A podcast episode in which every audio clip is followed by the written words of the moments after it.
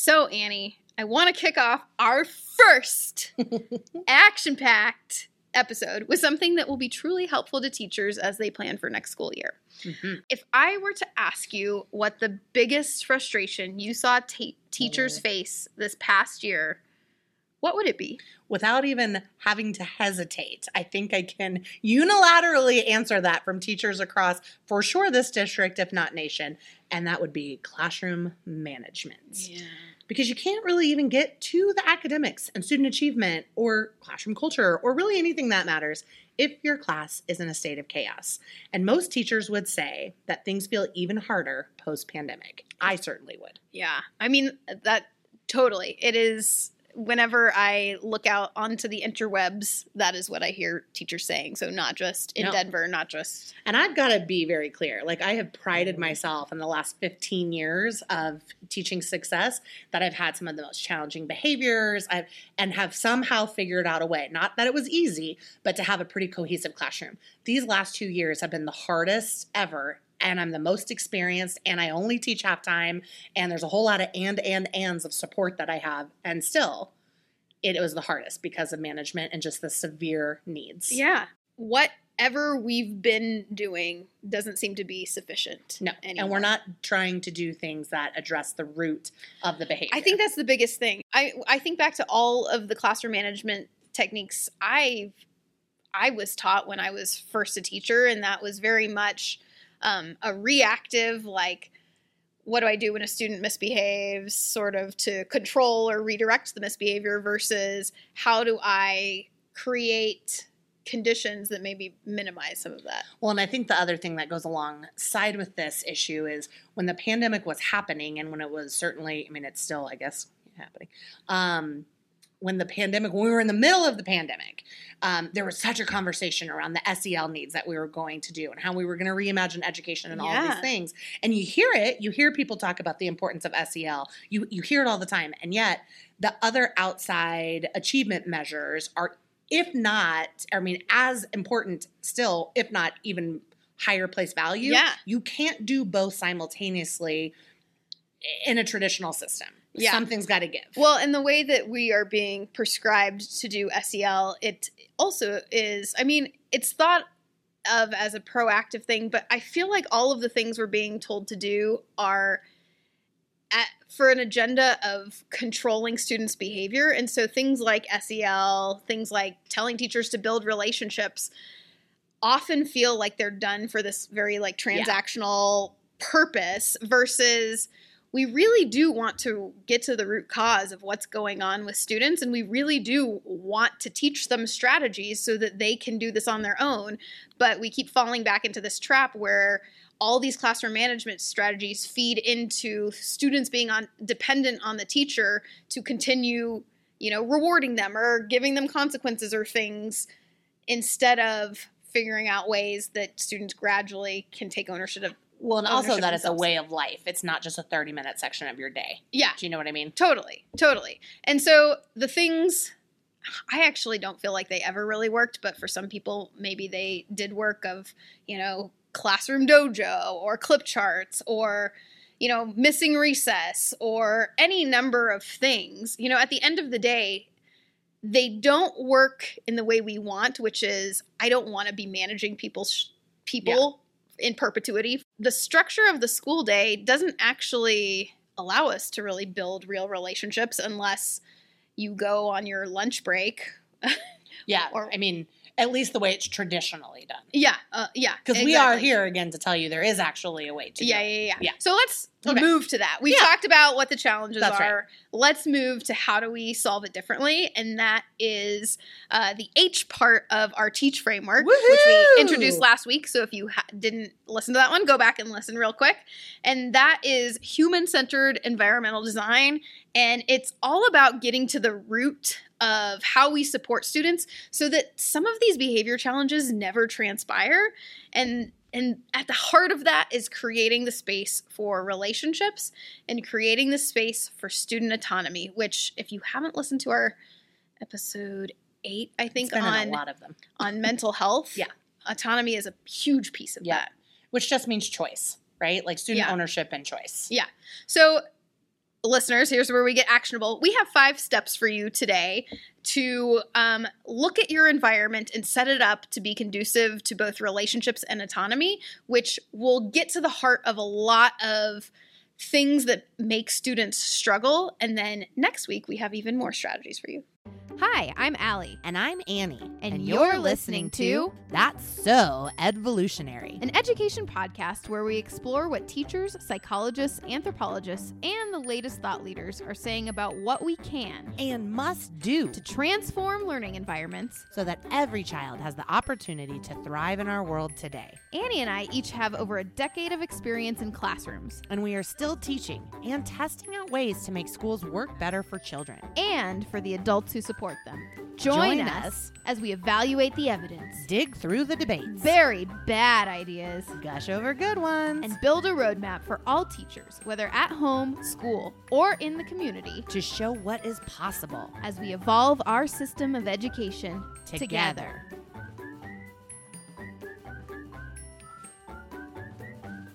Okay, step one. Step one. So, step one is to do an autonomy audit on your that. classroom. So, why this is important is because when you audit your day and ask the question, when do students have the opportunity to make a meaningful decision about what's happening to them? You are going to find that it is not very often. And that is at the root of some of that is the main thing that we learned about is at the root of a lot of the mental health challenges that s- students experience at school. Obviously students come in with challenges, but the but the lack of that locus of control gets exacerbated by our school day. And so um, in the Teach Hub, I actually have a handy little PDF to help you do this. Uh, but uh, but essentially, you look through and see where can students make a choice. Some places that we have choices in our morning sort of soft start time when students first come in. It's during our centers time for literacy and math. It's we have different choices of seating. Do you want to talk? Yeah, I think seating is one of the easiest places you mm-hmm. can start for this autonomy audit. So in this classroom, we have two different levels of tables where you can either be on a chair, you could be on a stool. We have T chairs. We have all these different options, right? That kids have learned and understand how to. That's not good grammar. Where kids have been taught and understand what these choices are and how to use them appropriately. But then there's freedom, right? And what I've noticed is most classrooms at least that I've seen or been a part of, have assigned seating and all of these things. We don't and never have. We don't have assigned seats on the carpet. We don't have assigned seats at tables. I'm going to trust that you can't be in the same place every single day and you can make the decision for yourself. And with that responsibility or freedom, or with that freedom comes great responsibility, right? And if you're not following the norms of the class, that might be, you know, taken away as a break for a minute. And you can try again. But the idea is that you're going to do this great learning. I don't really care where you sit or how you sit, as long as you're a part of this learning with us. And most of the time, it it, It works works beautifully. Yeah, Yeah. totally. yeah, And you know, with that sort of choice in seating, at least within our center's time, students float in and out working with different partners. And so there's or they get a TV tray and put it in a corner and work by themselves. And so there's some aspect yeah. I didn't even think about how Allie had in- introduced the routines of work mats and chowkies that kids understood where to get and how to lay, and just this incredible sense of ownership over creating the space they need to be most productive. yeah, and a chowky is like a TV tray, essentially. Yeah, right. Um, yeah. Okay, so let's go on to number two. So number two is determine where in your your day you can have some student directed time. Um, make sure that this time happens one to I mean ideally one to two times in the morning and one to two times in the afternoon for at least 15 to 20 minutes in each sitting. Mhm. I find 20 to 40 minutes is ideal. Um, Annie, do you want to talk about? Uh, we sort of referenced this in the first one. Some of the times where we have that student directed time where they can make choices. Yeah, you heard Allie mention the soft start, and I know not every school has the ability to do that, but I would wager there's some flex time in your morning where you could. So, what we do, just as a very simple place to start, kids have breakfast in our classrooms. So, laid out are very intentional ideas or choices that kids can choose. So you can come in and eat breakfast, or you might go to a coloring table, you might go to the science table, or perhaps there's a center you are working on in literacy that you really want to master. You can go and get that. So students have ownership over the room and what they do in the morning, and it allows them to come in, ease into the day. I can go and check on kids. How was your night? How are you doing?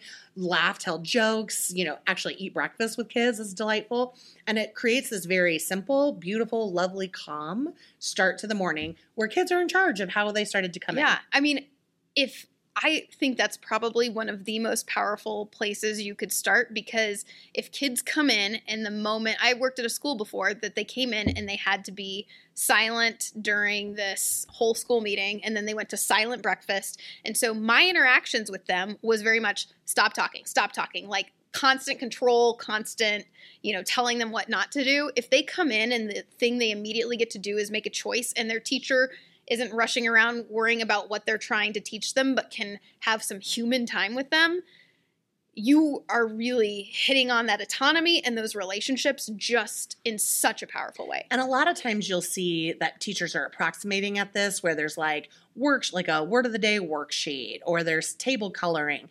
That's a step ish in the right direction, but it's still pretty limiting and confining to this one skill of like art or, you know, whatever, handwriting development. I didn't choose that, right? It's still Yeah. a slow start, but I didn't choose. Now you may have that as an option that is available amongst a variety of others, you know? I think that's such an important point to make because besides the like practicing of the routine, if students don't have an element of choice, then you as the teacher are not going to have the freedom to just move around and hang with students because you're going to be constantly saying it's time to do the worksheet, it's time to do the Yeah. worksheet. If students have chosen it, you're you're eliminating that. Now, just to be clear, because we talk a lot about how this choice doesn't mean free range and kids can be hanging from the light switches. You know, there are a lot of steps that have been put in place that kids know what the choices are. Or if it's like, oh man, I really wanted to work with this fine motor bucket or whatever it is, there's no space available. Hey, Annie, can I take this and go work over here on the floor? Absolutely. Or no, there's not enough room. There's too much out right now. Go, you know, like there's Yeah. still limits within this freedom, Yep. but there's a lot of choice. yeah and you have to have the limits and then within that there's freedom and Yeah. so it's this yeah it's this amazing balance that is just really supportive for for kids And so as you're thinking about this too, like we're talking about like you're like, but I don't have that system in the day. I don't have the time. Okay, fine. But then it's thinking about centers, right? When kids are doing word work, how are you really intentionally creating a variety of choices, not just this one way to do word work? How are you doing it with Play-Doh or something sensory? How are you doing it with movement? What are the different ways you can attack the same thing? We're going to have a lot of resources for you for that. yeah and within these spaces you know are perfect times if uh, where you can introduce you know choice based literacy in math centers. And so if your school isn't supportive of these different more student directed times that is the perfect way to show them hey this is a way for me to meet my range of student needs outside of you know my whole group lesson in math. Like in the morning when they come in kids can choose from these different centers they and they're getting an extra layer of practice and so there's lots of ways and we hope to make all of it available in the It's hub back to that bullshitting the system one on one. Yes. Like you're going to have better results. You're going to have better management and behavior, but also like kids are engaged and happy to be doing learning. Totally. And if you don't have a traditional centers time in literacy and math, um, you know, I'm thinking about if you're a second grade teacher, uh, you probably have time in your math and literacy times where students finish with their work. And so you have some thing that they do. Instead of just having some one thing that they do that's kind of arbitrary and you just have because you need something for them to do, this would be a perfect opportunity to try out some choice-based centers that you know you you make sure every day you have sort of 15 minutes where kids are finishing up and you're able to meet with others where they can make choices and i guarantee you're not going to have the challenges that you have when kids finish early and then they finish that extension early and And you'll be shocked and to on. see when four and five year olds, because that's how early we get some of our kids. We had a four year old, we thought he was five for the whole year. Yeah. Guess what? He could do these things beautifully. yes absolutely and he, as you dig he in- wanted to he Oh, would yeah. chase me around the room and say could you do this with me oh, again? Oh, yeah, for sure. Yeah. Which, you know, as you dig into our hub, if you're like, yeah, that all sounds great, but how? There's going to be a lot of hows in there for you. Yeah, and there's a place where you can comment on everything. So if you have a question, you're like, I don't quite see how you're doing this, Allie or Annie, put it in there and we'll respond to you. We will. Yeah, Happily. because this we're very passionate about all of this. Mhm. Okay, I promised that these were going to be uh, short, ten to fifteen minute Okay, episodes, so we're gonna keep we're gonna keep moving. Okay. All right. Um, so number three step is really important. The student directed time must have a predictable structure that you introduce and practice with students until it is second nature. And they need to have the opportunity to build the stamina over time. So, like Annie said, it's freedom within limits. And part of the limits are teaching them how to get out of work, how to put it away when they're done, how to get another work, things things like that How to be on task while you're doing the work. Yes, exactly. And there's a whole process to um, building that structure and then building stamina. Um, I'm guessing you've done, if you do centers, you've probably done something like that before, but we'll have examples of how we do this also in the hub.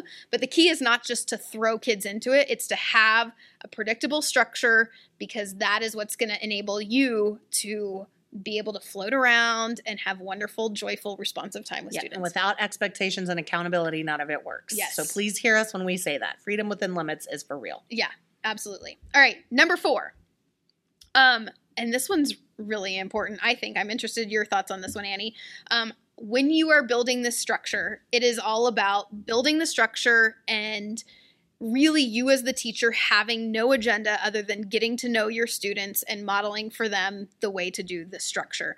Um, I have made this mistake year after year where I'm like, I need to jump into teaching small groups or I need to jump into just teaching anything. No, when you're first building these structures where students are making choices, your job is to observe, to remodel for kids who maybe don't get it, or to just float around and get to know your students, um, unofficially uh, assess, you know, see where they are on different things. Um, but I mean, I think three to four weeks. uh, Well, and I also would argue that is actually teaching. Yeah, You- it is. You know what I mean? so when I think, and, and obviously a lot of our work is geared towards ECE through second grade, but this applies for all kids. But when I'm thinking of our younger primary learners, the biggest things I care about at the beginning of the year and always are creating a cohesive classroom environment where kids Yep. get along and they can share and they take care of one another. And so this is the perfect time where they're learning how to navigate sharing materials, putting things away, craftsmanship, what happens when you fail at a kind of a low stakes environment, right? But also, this is again where the bullshitting 101 comes in yeah. as I'm watching, you know, little Tommy and he's drawing at the drawing center, which was his choice, and he's working on writing his names, I'm like, oh shit, Tommy doesn't know any of the letters in his name. I can now be pretty sneaky and start creating some letter based centers that are play, that are choice, whatever, that will give him another another layer of exposure. Yes. I wouldn't have gotten that if I didn't have the time to watch and see what Tommy Yeah. needed. And right? observation to me is at the heart of being a responsive teacher. And again, we're used to having curriculum, pacing guides, and calendars dictate what we do. But in these, but the reason we want spaces like this is because then we truly can be responsive to student needs. And then that ultimately accelerates every student time. growth. Every time. Yeah. All right, number five. Uh, this one is also important. Keep track of which students you are spending time with. So at the beginning of the year, when you're really going around and building relationships, and um, and make sure you spend time with everyone at least once during the course of the week, like good quality time. Um, obviously, prioritize students who need extra attention to get more than one touch point a week. Some students don't need you every day, though. Right. Or at least as much. so it's really about thinking about equity and making sure that that everyone is getting some connection point with you because ultimately that's what's going to lead to your stronger relationships. So inside the hub, I have a tracker that I've used in the past to keep track of when I've met with students and then that just helps you as you go through the week. And there's also places where you can jot down notes like so and so doesn't know any of their letters. Mhm. And I'll tell you, when I was in my teacher training program, they had us, we had these little um, index card boxes where every kid had a tab. And the job that they were teaching us to do is writing down, like just having a stack of index cards, writing it down and filing it into this little recipe box of not like, you know, wow. Allie knows how to write her name to 100 Yeah. or numbers to 100. But Allie really loves geology and rocks and is fascinated by space. And by doing that with an intentional focus, it created those relationships, etc. But a cookie box or a recipe box and index cards is not very manageable. This free Google Tracker is. Oh yeah. Yeah. Yeah, yeah, yeah. totally. And it's one that you could print out or it's one that you could Yeah, type in totally. as you go. All right, Annie, that's been a lot. Would you like to um, give us the five steps just in a Yes, You number like one, autonomy audit. Where do you have places in your day to give students meaningful choice? Two, where do you have time for student directed time? Where, where are they making choices in their day? We want like two to four ideally. Number three, student directed time must have a predictable structure. Number four, no real agenda. Get to know these kids. This is not about intense, rigorous education, null opportunities, right? But it will lead to that, trust me. Number five, keep track of the kids. Who do you need to spend more time with? Who do you notice you're spending too much time with, etc. I knew I could count on a literacy teacher to give me the gist. So, if you want more in depth examples of any of these things, like some of the resources I mentioned that come with it, um, then check out the H section of Yes. our Teach Hub, the human centered environmental design. And to sign up for a free account, you can go to www.edvolutionary.com slash forward slash teach. Oh, we made it so easy for you. Amazing. Well, I'm interested to see how how uh, long this episode is because I was hoping for 10 to 15 minutes, but we will see, listener. Hopefully, you at least got the actionable parts of it. You did. And with that, this is Allie, I'm Annie. and you've been listening to That's so Edvolutionary.